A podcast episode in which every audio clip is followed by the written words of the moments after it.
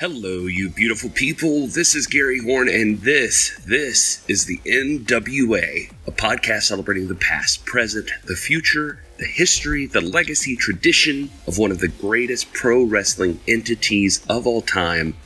Talking about that National Wrestling Alliance. And today, I have another special one for you.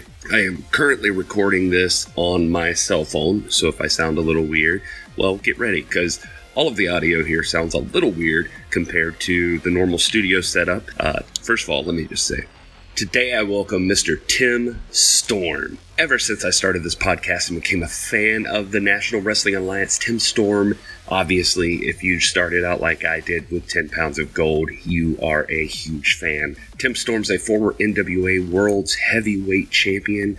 He can be seen regularly on NWA Power Tuesdays 605 Facebook, YouTube. It also can be found on demand at FITE TV. Mr. Storms had a little bit of streak of bad luck, I guess you could say, on the show, but he was nice enough to still take the time and sit down and talk to us. We had a little bit of uh, technical difficulty, so when I'm talking about sound, we did have some issue with the Skype setup, so we ended up, I, I downloaded an app, just to be honest with you, that I've never used before to record a phone call between Tim and myself, and we made it work, and so the audio sounds a little off from the normal studio setup, like I said, but I think it is still perfectly fine, and hopefully you will enjoy it. Tim Storm can be reached on Twitter at TimStormNWA, Instagram at TStorm01, and of course, I'm on all the social medias as at This is Gary Horn. Now, all that out of the way, let's just jump into the reason you're here and get some thoughts on Nick Aldis behind the scenes. Oh, and of course, because I'm an amateur, I just want you to know straight up up front, I did almost forget to mention Mama Storm, but stick through it because she does come up at the end. I promise you, there there is Mama Storm talk, and actually that is my fault because I should have. Obviously, she's one of the most over characters in the NWA, so I would not have wanted to have an interview leaving her out.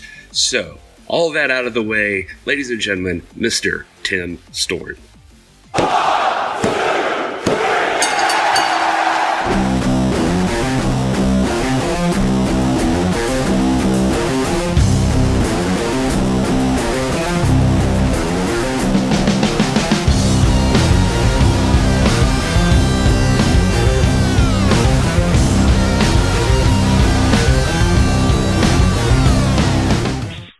Okay, if technology is on our side, it's recording now, hopefully. Noel, how you feeling today? I'm good, man. I am uh sitting in my chair in my man cave and just relaxing. Usually I'm at the gym at this point, but I decided to take the night off. What is working out like for you? Like what do you do you have like a specific diet you follow and stuff like that? I'm just this is Yeah. I gain weight really fast and yeah it doesn't come off fast, so I try to stay in a you know like in a certain weight range. I work out Sunday, Monday, Tuesday, Wednesday, Thursday. Um, right after you know you know I'm a school teacher, so I, I'm at work until four, and then I go straight to the gym just about every night. And then you know in, in a perfect world I'd be wrestling on Friday, Saturday, and then traveling, you know, getting home in time to work out on Sunday. And then as far as diet, the thing that seems to work for me, well, the only thing that really works for me is like the low low carb keto diet type thing. Man, I I'm one of those guys. I was like I I think when I graduated, I was like 180 or something, and I'm six feet tall. Mm-hmm. But all of a sudden, it's just like my metabolism just didn't work anymore, or something. Yeah. It just didn't. I got. I mean, you're still young though, right? I mean, the bad news is it gets worse as you get older. Yeah. And I mean, I remember when I turned 40, and I remember kind of convincing myself, okay, my meta- my metabolism has changed and this dieting doesn't work. And really, what it really meant for me was I don't really want to diet. you know, I'm just not consistent with it. And when I turned 50, it seemed to change again for the worse. And you know, it's just a, a constant battle. So it to me, it, it comes down to like just what works for me is I just have to be stupid consistent. You know, I have to go all the time and I have to do cardio every time I go. And I've got to eat way more chicken than I ever want, you know, that kind of thing. So But as long as I'm standing up in front of people in my underwear, I basically have to do it. So. I bet, yeah. I uh, I saw some old videos of you and stuff though, but you you you seem to have bulked up or like you just trimmed up or like what it was. Like your body type seems a little different than you you did at a certain point, if that makes sense. I'm not trying yeah, to be weird. no, no, no. There was, there was there was a time that man, I can't even remember how long ago it's been, but I was wrestling a lot, and I probably weighed 320 and had long hair and a big nasty Fu Manchu mustache, and I was kind of doing a biker gimmick and wearing a whole lot of gear to cover up the fact that I was just big, you know, that I was overweight. Yeah and I just I got to a point where I decided, okay, I'm gonna my knees are killing me, my back's killing me. I'm just gonna have to change something, you know, if I want to keep doing this. And I just got serious about the diet, got back in the gym. It's commitment and consistency, and it's not easy. But with my my family, high blood pressure and all that kind of stuff runs in the family, so you know, I have to kind of watch that stuff as best I can. No, I hear you. I got diabetes in mine, so that's what I'm always trying to avoid. I don't want that. My brother's got it, and it's miserable. It seems like. I've got a niece who has it, and she's she's actually older than I am. I was born an uncle. When I was born, I was already an uncle, but she deals with diabetes all the time, so it, it looks miserable. Well, I guess since I'm actually recording, I'll, I'll spare the intro and stuff. I'll just tack one on here. But uh, Tim, thank you so much for uh, joining me today to do this. I appreciate you coming on. I uh, talked to David Lagana. He seemed to appreciate that I did okay talking to people and I wasn't a crazy person. So Well, it you know, you and I talked in Atlanta some and we talked about doing this and that you know, I want to do it. As far as I'm concerned, we're all we're all on the same team and we're all kind of trying to get to the same place and you know, it's kind of what what we should do is work together. And you know, for the most part I think I haven't. I don't think I've had a bad experience doing these kind of things, really. And I was excited to get a chance to talk with you. So you know, I'm looking. I'm, I'm excited about. it. I appreciate you having me. You said there that you would do it definitely. And uh sorry, I'm I'm sitting outside now that we've worked it out that I can do it on a phone call. So I just sat on my front porch. Talk to you uh, if you hear dogs in the background. No worries. Yeah. I'm a dog. I'm a dog guy, so we're okay. Okay. I wish they'd shut up though. so I was listening to a few interviews with you and learning a little bit about you. In the, in our brief conversation that we had, like at the press conference right before the tapings, we talked a little bit about you being different than Nick Aldis. You said you had listened to that interview with him. He had known at like 14 or 15 that he wanted to be a professional wrestler. You were kind of the opposite of that because you didn't start till 30. Is that right? Yeah, it. But to, I knew you know, I think all of us uh, that that are in wrestling, we all have probably that moment where we went, "Oh my gosh, I want to do that." And mine probably happened at 12 or 13, something like that. My moment that I my first wrestle, wrestling memory was watching and I don't even know what it was, a show out of uh, Oklahoma where Danny Hodge that's how old I am, but it's you know that Danny Hodge was wrestling, he was wrestling under a mask and everybody knew that it was him, but couldn't get the mask off of it. But my my moment was Mid South usually came through Pine Bluff Convention Center once or twice a year, and uh, it was a big deal if I got to go. And the main event of that night was Andre the Giant against Ken uh, Patera, and Andre picked up Patera for the finish, and his feet hit the light over the ring, and it just started swaying, and I just it was like voices in my head and fireworks went off, and I was like, oh my gosh, that's the greatest thing in the whole world. I have to do that. But, you know, I didn't start training until I was 30 and probably had my first match when I was, I don't know, you know, thir- maybe 31. I don't know.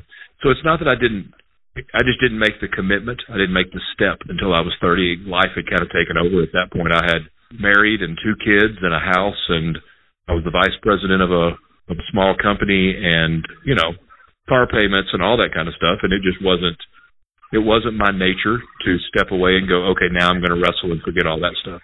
You know, it, it did, but it definitely came late in life for me.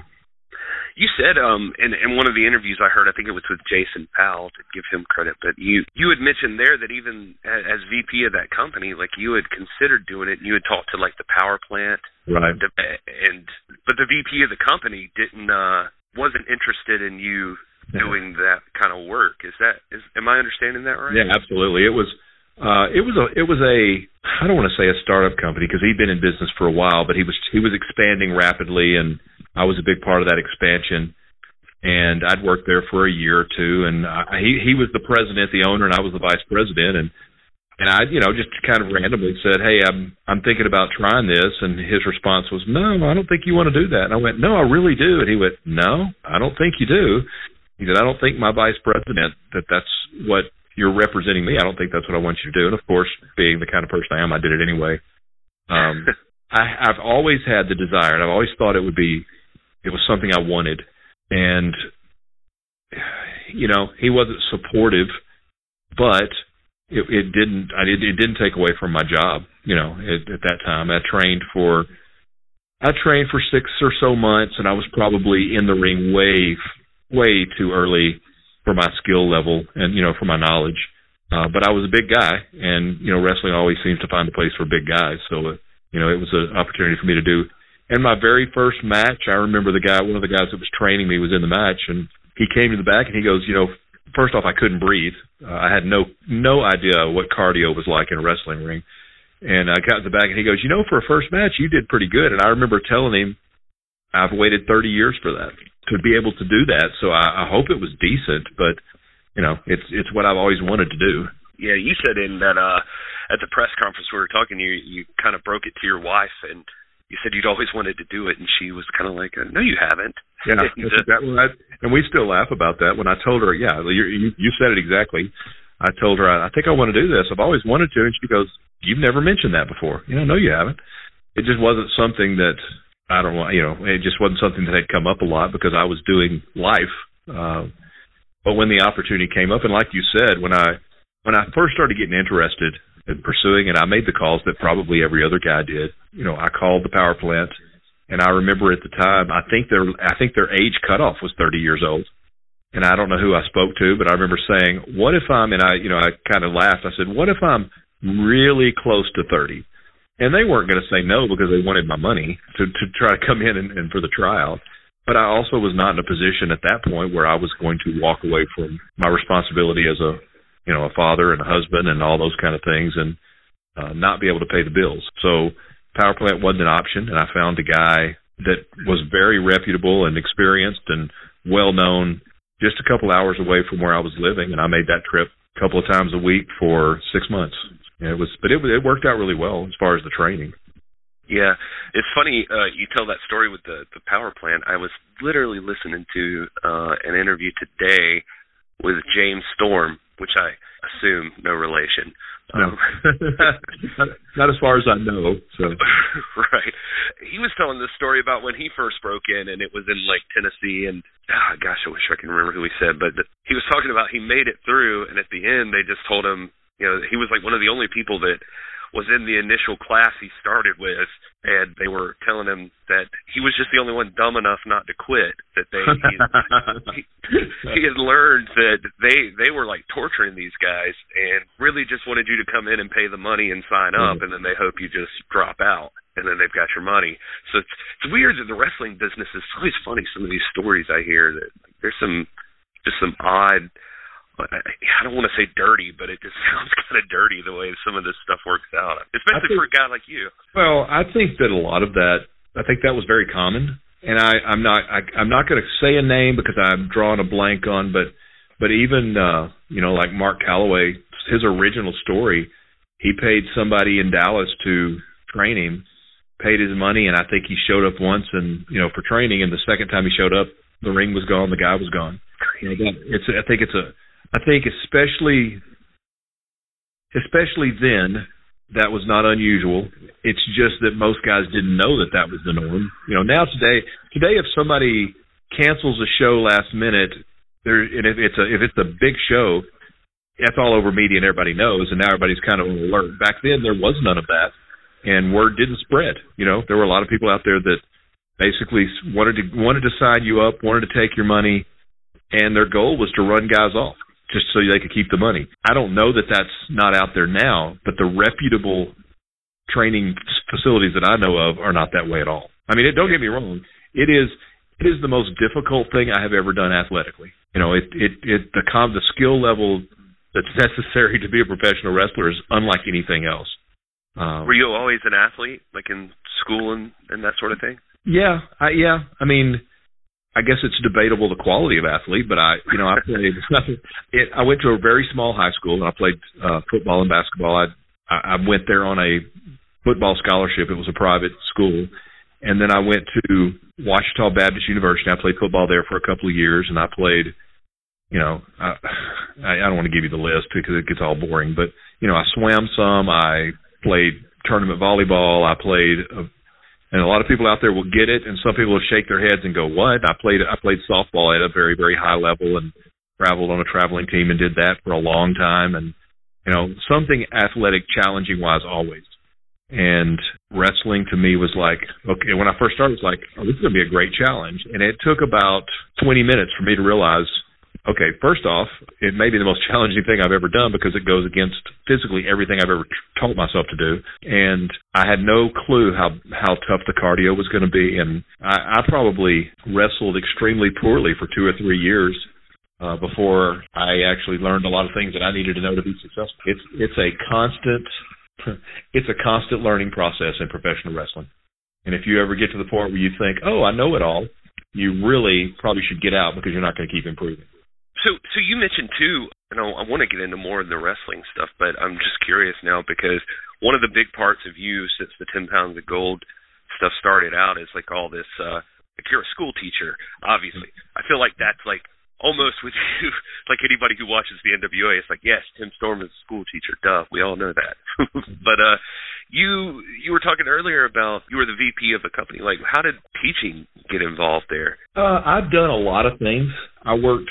My first job out of college was with a newspaper with the distribution and sales and those kind of things. I I worked for a radio station for a while right after college for about six months. I did a little sales and a little on air stuff, and it I, I've run two, three different companies, and it, the t it, it, what ends up happening, especially if it's a small company, is if you're successful and you do a good job, and the company sells, you basically worked yourself out of a job, uh-huh. you know, because you know they they sell, they make money on the sale of the company that you helped build, but then you don't have a job anymore because the larger company already has its own, you know, basically its own management network set up. And I just kind of got tired of that happening. It happened two or three different times. And I felt like, well, I'm working really hard and I'm really almost like I'm being punished for being successful. You know, the teaching thing came up. I tried subbing some and thought, okay, I actually am not bad at this. You know, this is something I can do. And I mean, here's the positives, and there's a lot of positives to teaching. I mean, don't get me wrong. I've never wanted to do anything but wrestle full time. But the positives to teaching are I'm done every day at by four. I'm in the gym by 4:30 every day. I'm off every weekend. There are no there's no weekend work, and I'm off three months in the summer, two weeks at Christmas, a week at Thanksgiving, a week at spring break. You can fit a lot of wrestling, you know, dates in into those times off, and that's from a wrestling standpoint. If you have to have a job, that's not a bad one to have. Obviously, I don't want to get too personal or anything, but uh, you're talking about that, and I, I'm thinking about like some of these guys. I mean, as far as I know, they just try to work all the dates they can and do wrestling. Is this just like a balance you've found that you can do both of these things and it just works out well for for you? You know what what's what's the reasoning there for for trying to do both at the same time? Wow, you know, here's where you're. I'm just I just tell the truth. So it's just financial. You know, if okay. truthfully, if I could, well, you know, and if I can wrestle full time, then I'm going to do that but I also still have now married, a house, car payments, two grown kids, five grandkids. You know, I have I have responsibilities and and I have to weigh one against the other. You know, if I'm not would I love to have to wrestle full time? Yes, absolutely. In in tech, you know, in Texas and uh, surrounding areas, you can do that. There's not a ton of shows that are happening on Tuesday, Wednesdays, and Thursdays that that you can work a full schedule. And you know, one one of the biggest things that I've had to, I guess, adjust to is, you know, I can still do just about everything I've ever done in the ring that I could do 20 years ago. The the challenge now is it hurts worse for a lot longer. You know, the recovery time it takes longer, and that's just part of your body changing as you get older. You know, at this point, I don't know that I could work six or seven nights a week. I'd sure give it a shot because I'll, you know, I'm passionate about wrestling. I'd love to do it. But the reality is, I don't know if my body could hold up to that at this point and that's just a that's just an adjustment that you have to make as you get older. How do you how do you feel right now? Like as far as like do you you know you hear a lot and you started a little later, you know, but I mean, do you feel good overall most of the time, or is it? Sorry, I'm asking all these personal questions. I don't mean not, no, I don't mind. It's not bad. It's it they're good questions. It's it's a weird uh balance.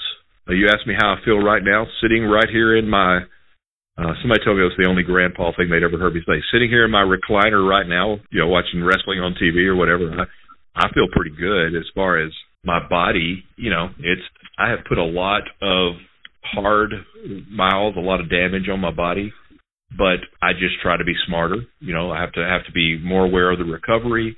I have to work harder ahead of time. That's why I'm in the gym so much.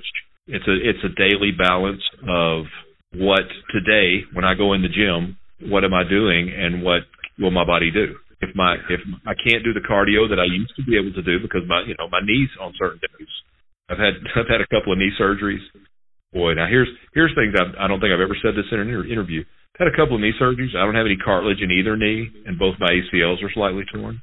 So wow. on those days, you have to balance and say, okay, well today this is what's hurting, and I may have to adjust my workout to do it. But but if you want to be successful and you want to, if you have pride in the way you look to be a professional wrestler, and I think we all should, you have to be able to work around those, whatever that means on that given day. And some days it's pain management. Some days it's okay. If I'm doing shoulders today, maybe I can't do overhead presses because you know this is hurting, and I'll just change it up and do this. You know, it's, it, I think it's just working smarter. That makes a lot of sense. And, and Tim, everything I'm asking you, by the way, because one of the things I've been kicking myself about is like when we the press conference, I talked about that 10 pounds of gold, and I said, "Do you still feel like you could carry it? Do you still feel like you can carry that responsibility? It weighs more than 10 pounds. Like when you've when you've got it, I feel like your age gets played up a lot, or at least you know you, you told me there that that Aldis brags on you about that or rips you." but but uh I, I regretted even bringing it up because I watched you on the first night with you and Aldis and man you don't the the age thing to me doesn't seem to be a factor for you. Like I mean you you still look as good as anybody else out there. So I I don't mean to you know hang on to it too much except I think one of the cool things is is I don't think that anybody ever sets out to be the the mentor, the older mentor mm-hmm. or whatever, you know, and I don't think they necessarily all set out that way. But one of the cool things about your story that you have is that you started a little later than most people start. And for people like as I get older, I look at people like you. Well, first At people like you and I'm like, well, he ain't, he ain't that old, you know. You know, as we start creeping up in age, it's just right. uh, it's all relative, right? It's all it's right. all perspective. As you get older, that doesn't seem so old anymore. yeah, exactly. I think to myself, what, what I was trying to say really is just that I think some people need motivation too. You know, when I asked Aldis about like what it was with him that kicked into gear at 15, that he just knew that was what he was going to do. I'm just as equally interested in what it takes for like somebody like you. That's why I'm asking you these questions. Like these, right. at 30, you decide it's not too late. I can still go do this thing because I'm past 30 now, and you know I'm just now starting to do stuff like this where I'm like, you know what? There's no reason I can't talk to guys like you and mm-hmm. learn a little bit but it it takes something different to like motivate you. It's just it's also encouraging to see when somebody starts a little later sometimes mm-hmm. you know? I think there's a lot of people out there like that. Does that make sense? Oh no absolutely and i can only speak for myself. I i never got i never saw myself okay first off let me start with this. Until Billy and Dave and the first ten pounds of gold, there were, and you you may have heard this on other on other things that I've said, but there were two or three things that in the wrestling business, all of us, me specifically, protected. That I that I grew up and I was taught these are the things you don't talk about. You don't bring your family into it because you want to protect your family. You don't tell people what you do for a living if you don't wrestle full time because the reality for most of you know what we want to present is it's hey we're all millionaires we all go around you know we all drive around in limousines and we make millions of dollars and you know, and the other thing was for me specifically is I did not talk about my age because I didn't want people to know how old I was. I don't want to be the old guy. I still don't want to be the old guy.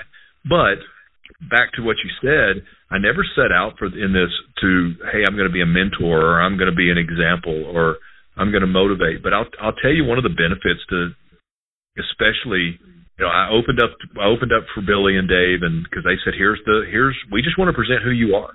We think you we think that's a good story. We think you know there may be people that might like it and connect with it, and and and for the most part they did. And I opened up and just said, here's who I am. This is what I do, and it's kind of it's it's fun to see how consistent you know Billy Corgan and, and Dave Lagana are on their stuff. One of the things that Bill, that uh, Billy said to the room at NWA uh, at our first at the first studio taping was we want the talent to have a chance to show their talent. We don't they don't tell us what to say. They don't tell us what to do. They go out and say, "You do your thing." And if you connect, you'll get rewarded for it. And if you don't, you may not. So, and that's kind of the way the 10 pounds of gold thing that happened. I was never given a sheet that said, here are the, here's your talking points. Here are the things we want you to cover. Dave asked questions and we just talked, just like you and I are doing now. So I, as I get messages on whatever, you know, Instagram, Twitter, whatever, I'll get a private message where somebody will say, "Hey, listen, you've motivated me to get in the gym." Well, that's a plus for me, right? That wasn't what I set out to do, but they'll say I'm an older guy or I do this, and now I'm going to get in the gym because you know if you can do it at your at where you're at, I can do it. And thank you for you know, so that that's a plus. wasn't what I set out for, uh, but I'm glad if anybody can benefit from it it's crazy. I, I was thinking about this uh before we we got to talk about how I, I can't remember where it was I saw or heard it, but somebody was saying that like in this day and age that you can't have a true baby face person. Uh, that, that just doesn't work anymore. You know, ever since your Stone Colds or your Rocks or whatever, mm-hmm. and uh, right. I, I watch you, and uh, ever since the very first ten pounds of gold, I'm like, that guy is it I told I told Nick Aldis, I said it must be a day off when you've got to look like the a hole up against Tim Storm.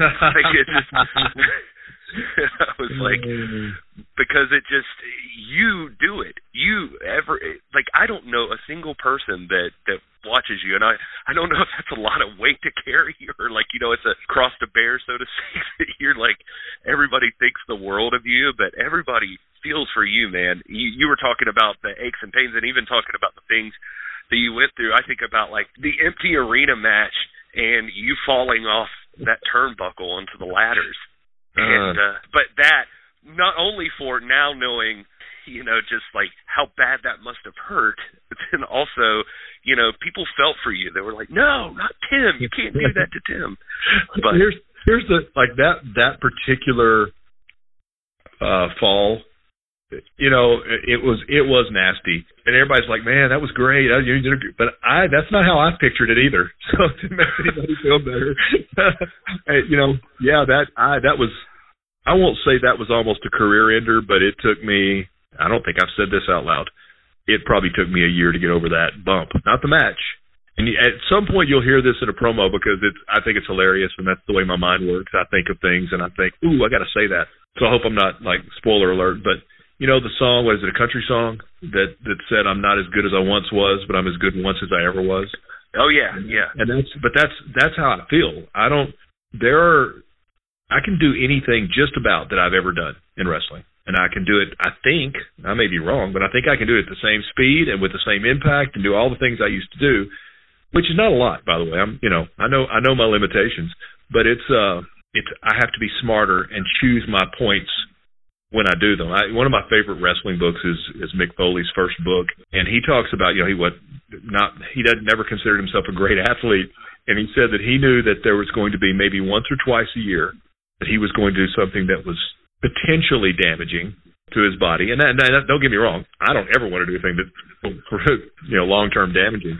But he no knew twenty foot drops for you. Yeah, yeah I, but well, that you know, nothing. Okay, I'm passionate about wrestling. Nothing's out of nothing's out of possibility.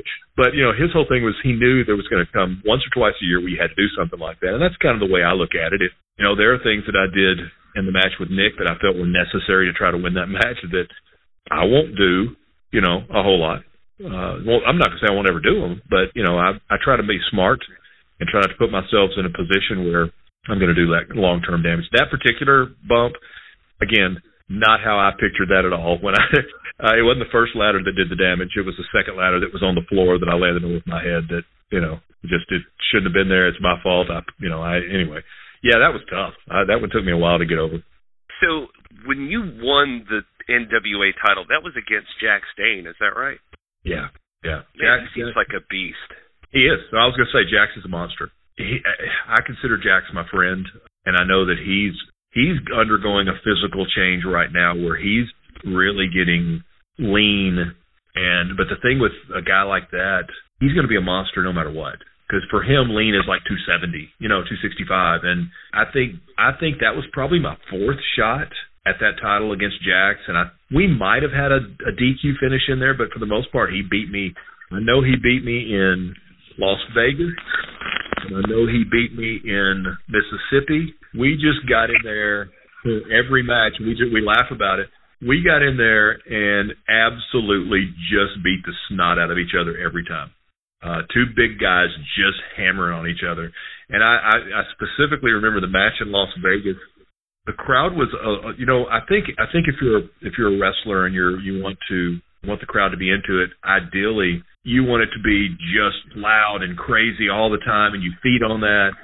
They were not that way all the time in Las Vegas, and it was because I don't think they've ever seen two guys hit each other that hard uh, for so long. And and so Jax gave me another shot, but he did it basically. He gave me home field advantage, and it, you know it was you know one of my closest friends and probably my the guy that I travel with the most when I wrestle now uh, is a guy named James Beard, who under the old administration was I think uh, a talent manager for the NWA. I was actually going to ask you about yeah. him. I've heard you bring him up a few times. Uh, he's he's you know, I have been very fortunate in in one of the things that I think is the opportunity that's missing for a lot of guys in wrestling today, young guys that are coming up.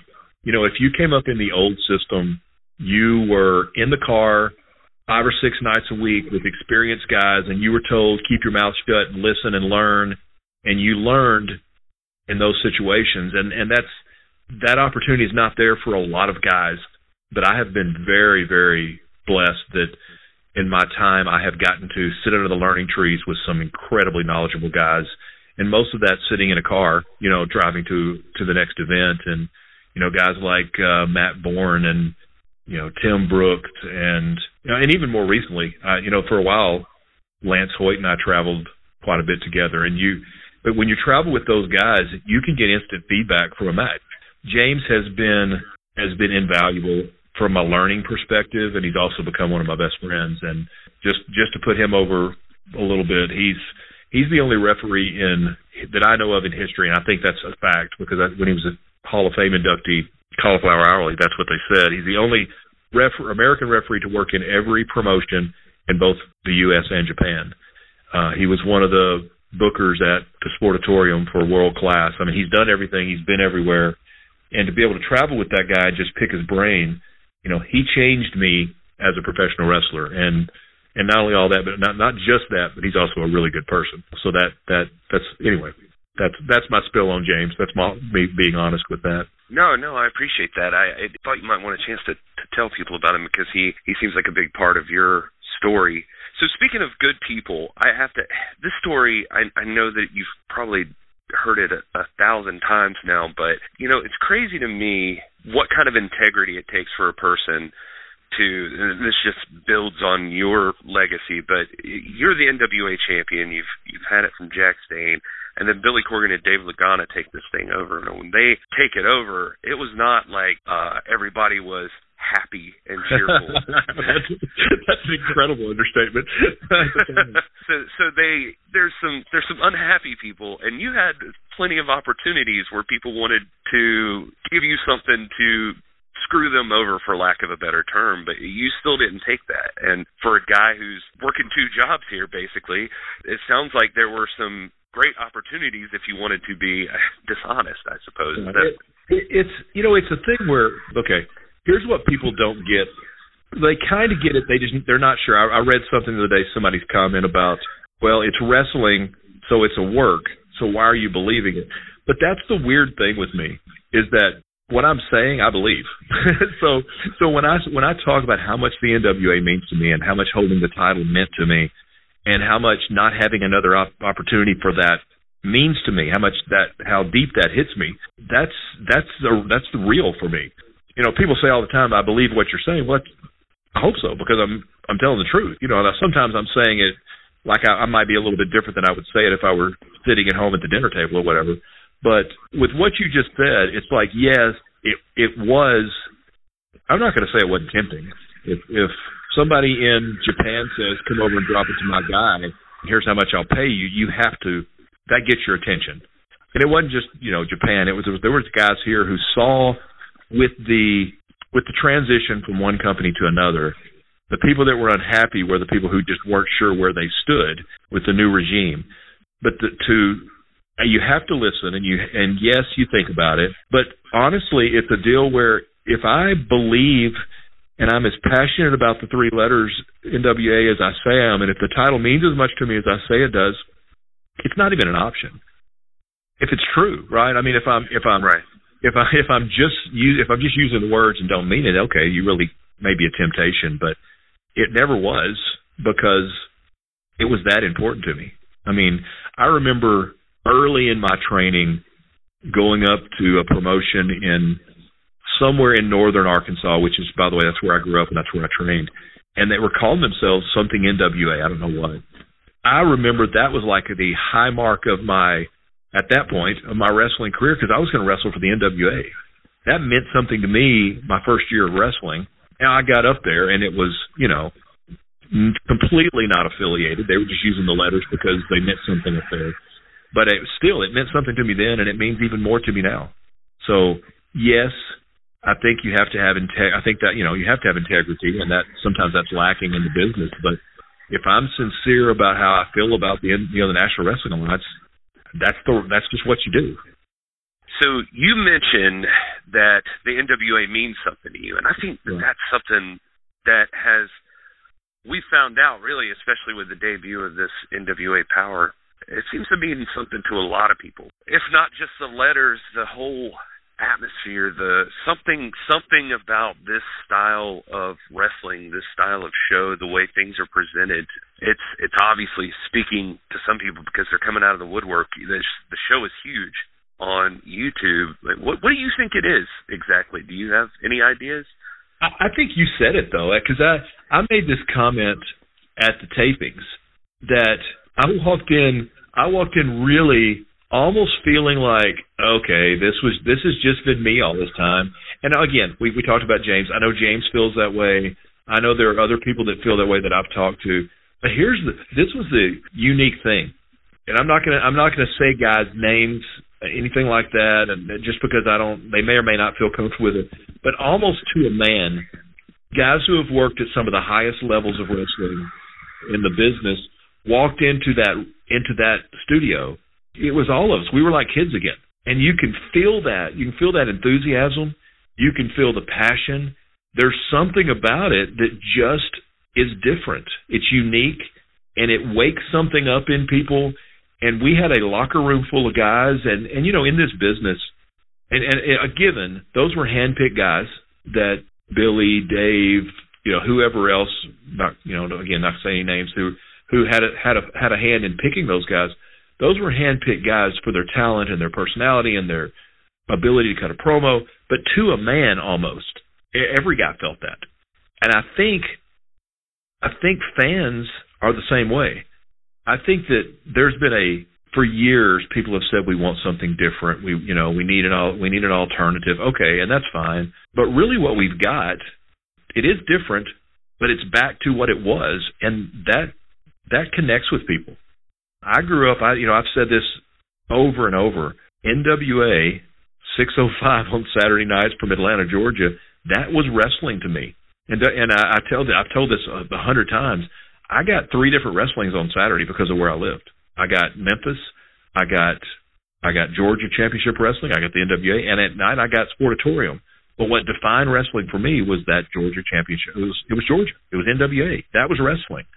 And for the for the fans that show up, for the guys who are wrestling, even if you walk into that building, you walk into the studio, and you walk, you see the setup, and you see those three letters, that old school skirt on the on the ring on the apron, the apron on the ring, and this has the old blue and gold NWA, and you see the I guess they you know they took the Georgia and they kind of they the Georgia Championship Wrestling logo and turned it into the end you know they that I don't know man it's just something it's something special and I think that connects with people I don't know what anybody's expectations were I think it's exceeded expectations all the way around as far as how people have perceived it and how it's connected with people.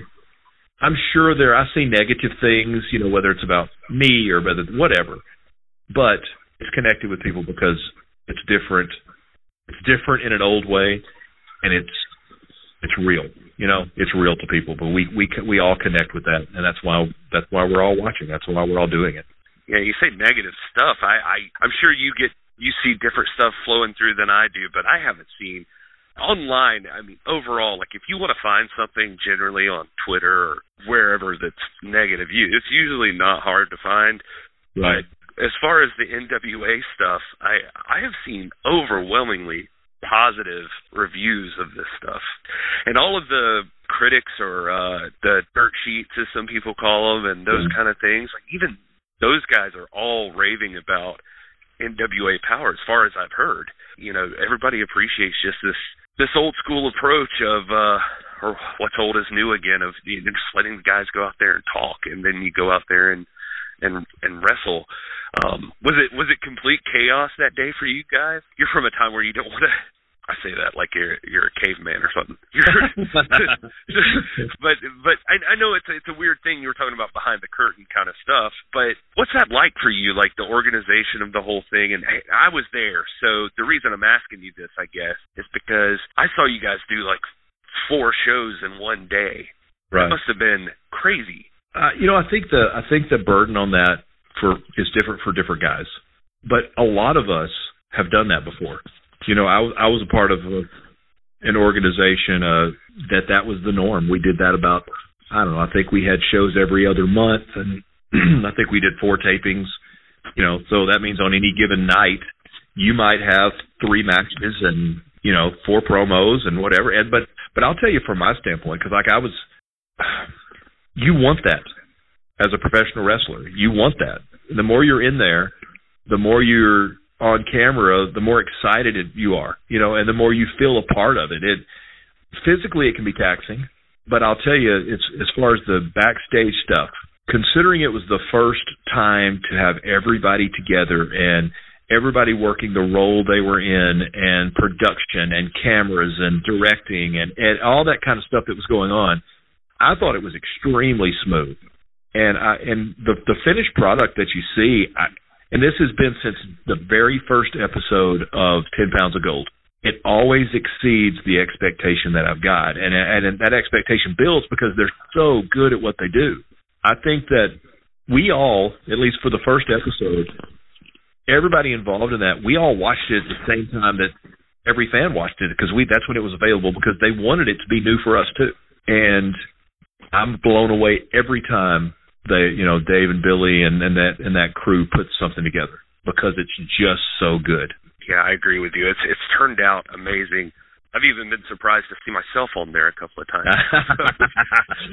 well, but I'll tell you this: there's there's a point on the pin when I get when the match is over and I can I see your reaction above everybody else, yeah. and that's a good thing. I mean, that's that's I want to say I was more disappointed than you, but your reaction was way better than mine. So well, Tim, it was uh you know it was a heartbreaking moment for for a lot of people, but yeah, especially for you because it's a uh you know supposedly your last chance at the ten pounds of gold.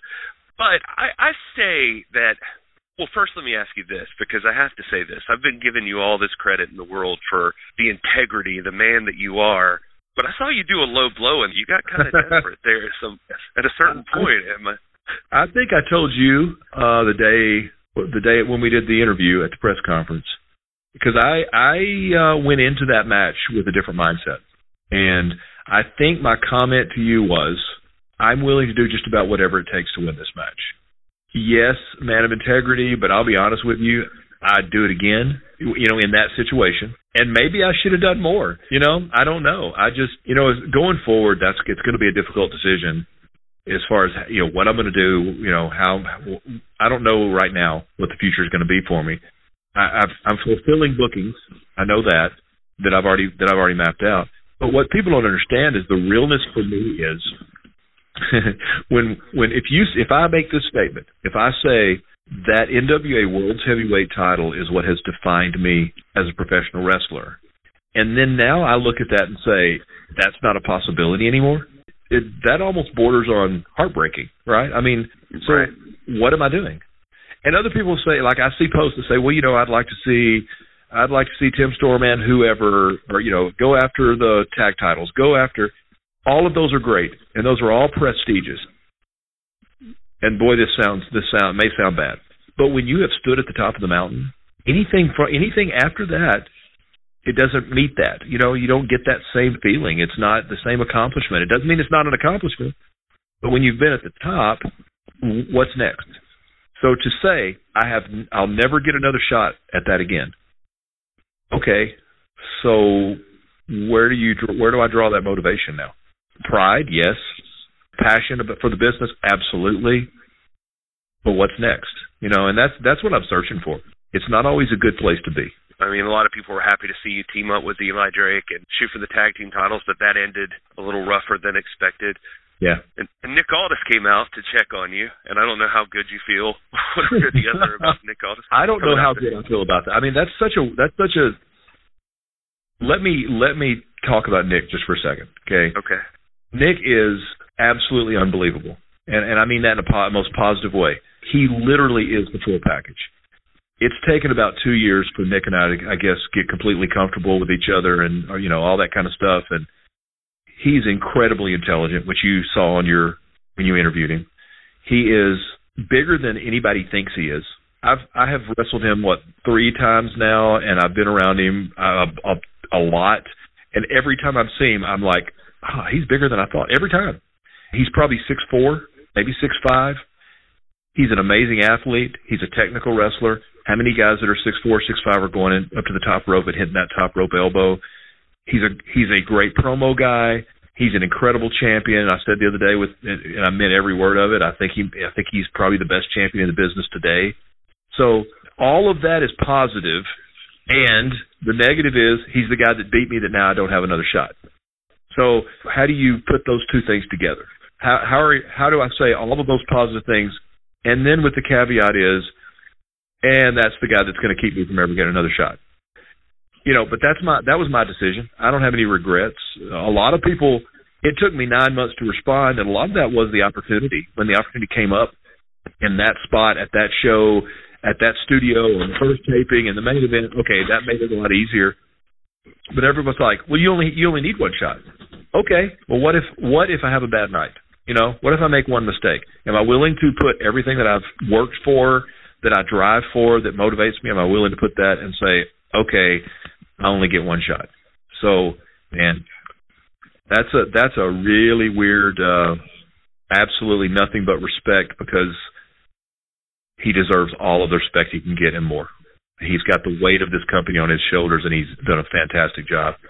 On the other hand, while I'm laying there, the guy who beat me and who's keeping me from getting another shot is the guy that came out. I had mixed emotion. Now, what I was actually feeling was, wow, my back really hurts. This sucks. and I just got pinned. That sucks even more.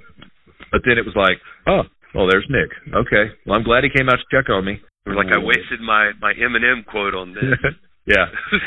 uh, yeah. Who knows, man? I don't. I'm I'm just me. That's what I tell people all the time. I'm just me. That's the way my mind works. There's so many no. quotes in there that need to come out.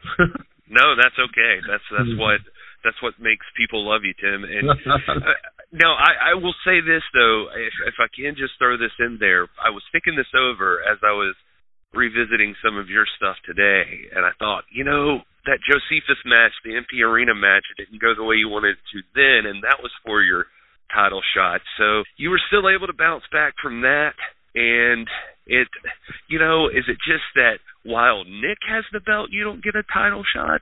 Because he may not have that title forever, you know. And, and, here's here's where I struggle. I try to be a man of my word. I don't know the answer to what you just asked. My perception was You will never get a shot at this title. That's why it was such a big decision. So, you know, never say never. But at this point, I don't know how it would happen or how it would work or, you know, what it would have to be something really uh unusual and it wouldn't come from me because if I said this is the way it's going to be, then that's my intention. You know, along the same lines, I also probably would never low blow anybody in a match, but I did. So we'll we'll see we'll see what works out. But you know, at this point, I'm I just I said if I if I lose, I don't get another shot, and that's kind of where I'm sitting right now. So I will not say never. I refuse, Tim. BUA, you're as big a part of the NWA as as anybody else. I think at this point, and your name is on the list of of mm. champions, of uh, holders of the 10 pounds of gold. So that's that's something to be proud of no matter what. You have been the man. You are the man still. I think everybody can still call you champ. I'll tell you, it's the night that I won it. That's what was ringing in my head. When you win that, you have no clue how long you're going to you know, there were a lot of people that thought that was like the pat on the back, back. Thanks for everything you've done. Probably a short term deal and I ended up holding it for you know 400 days. But the, what kept ringing in my head was my name's on that list. No matter how long I hold it, they can't take my name off that list. And with the passion and with the like my love of wrestling history, that in itself means so much. All right, Tim, you've got a a family to get back to, and so do I. So I guess I, I could talk to you for forever, but maybe maybe someday I'll get a chance to talk to you again. And uh, Man, I I meant what I said. I I see this as a as a team effort. You know, when we when we were kind of setting this up, I I told you I'm all about this. Just this is a conversation. Anytime you want to have a conversation, we we can talk. I enjoyed it, and we're trying to get to the same place we want the NWA to be successful, and you're working as hard as we are to try to make that happen. And and boy, are we on the right road!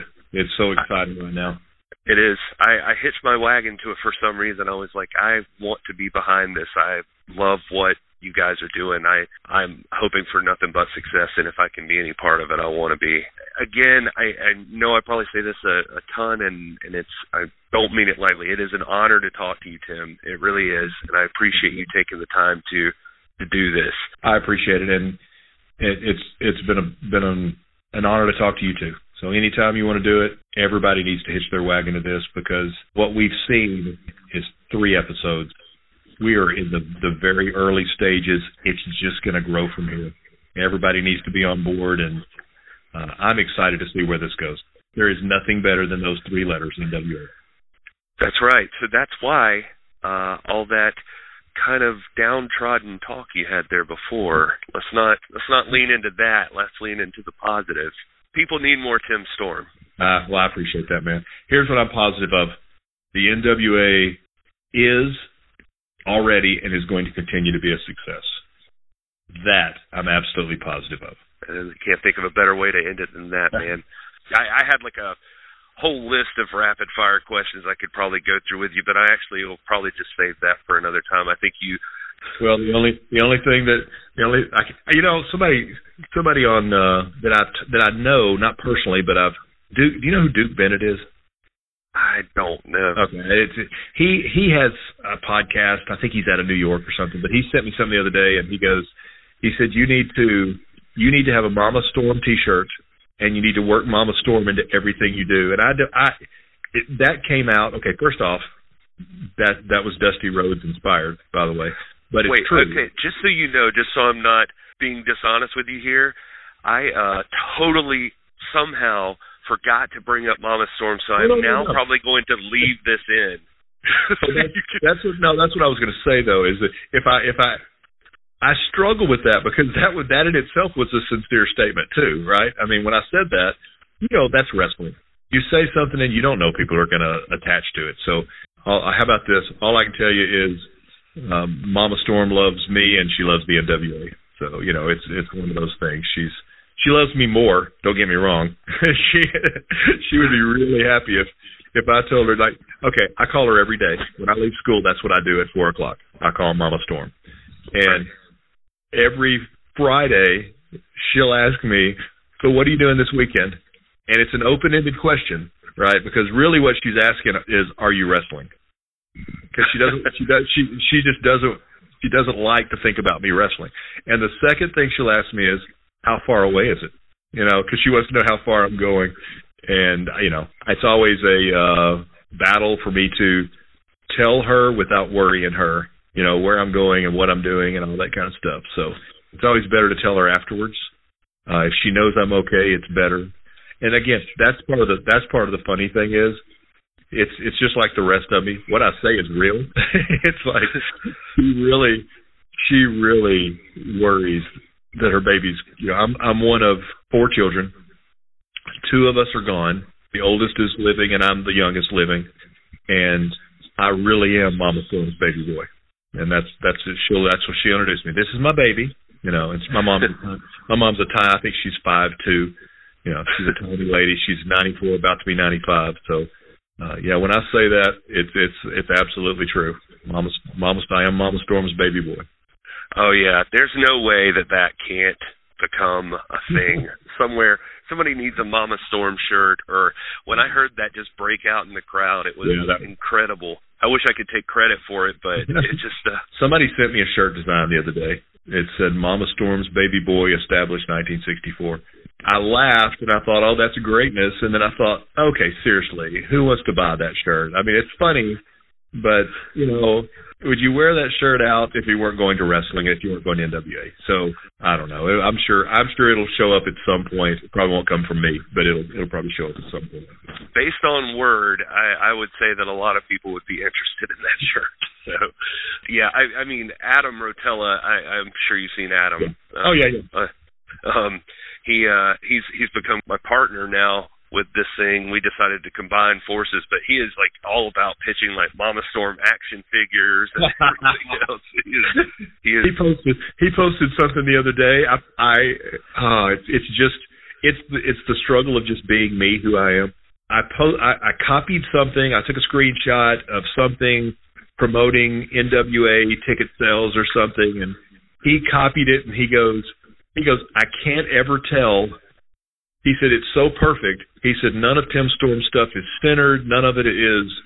You know, he said it's it's exactly what you'd think you would get. He goes, I'm pretty sure it's a work and he's doing it on purpose. And I almost responded with, no, that's really just the way I am. It's I just so I mean he he makes me laugh. He's been a supporter from the very beginning. He he jumped on two years ago, jumped on board the NWA, and he's he's been a supporter ever since. Well, that's that's what happened with us. Is uh, Lagana said you know he would do the interview if we combined to to interview him together. So this last one we did was with David Lagana, and and Rotella is not as interested in interviewing. You know, so nobody thinks I'm leaving him out here. He right. he he just he was kind of like I prefer you talk to people and I work on like the social media stuff and all of that. But anyway, yeah, it's it's kind of cool that it gets brought. He and I have become pretty fast friends. He's a completely different personality than me, but it's it's worked out. The NWA did that. The NWA yeah. brought us yeah. together to to work together. We're both passionate about making something happen with this. All right, well, Tim, you tell Mama Storm that the whole world loves her right now, and at least, and at least like five hundred something thousand people, according to that mm-hmm. first episode, right. have have heard her. Her, her her name has been chanted. She she got one of her. I told her about the first one, and she got one of her friends. She calls it the Facebook instead of Facebook to pull it up on the Facebook so she could watch it and here's a, here's this is not a direct quote because I don't have that good of a memory. She said, "Well, I watched I watched your match on the Facebook, and I heard them chanting my name, but I cannot believe you're going up on that rope and jumping off that. How is your back? That's exactly the way. That's exactly the way the conversation went. She could care. I mean, she cares more about her baby boy than anybody chanting her name, and that's that's she's she's something special. That is that's that's awesome. That's how a mama's supposed to be. So I don't I don't think we'd accept any less for Mama Storm. no worries there. That's who she is. Tim, t- thank you so much, and, and thank your family for lending you to us. I'll do that. Thank you. All right. You have a good night, Tim. You too. La.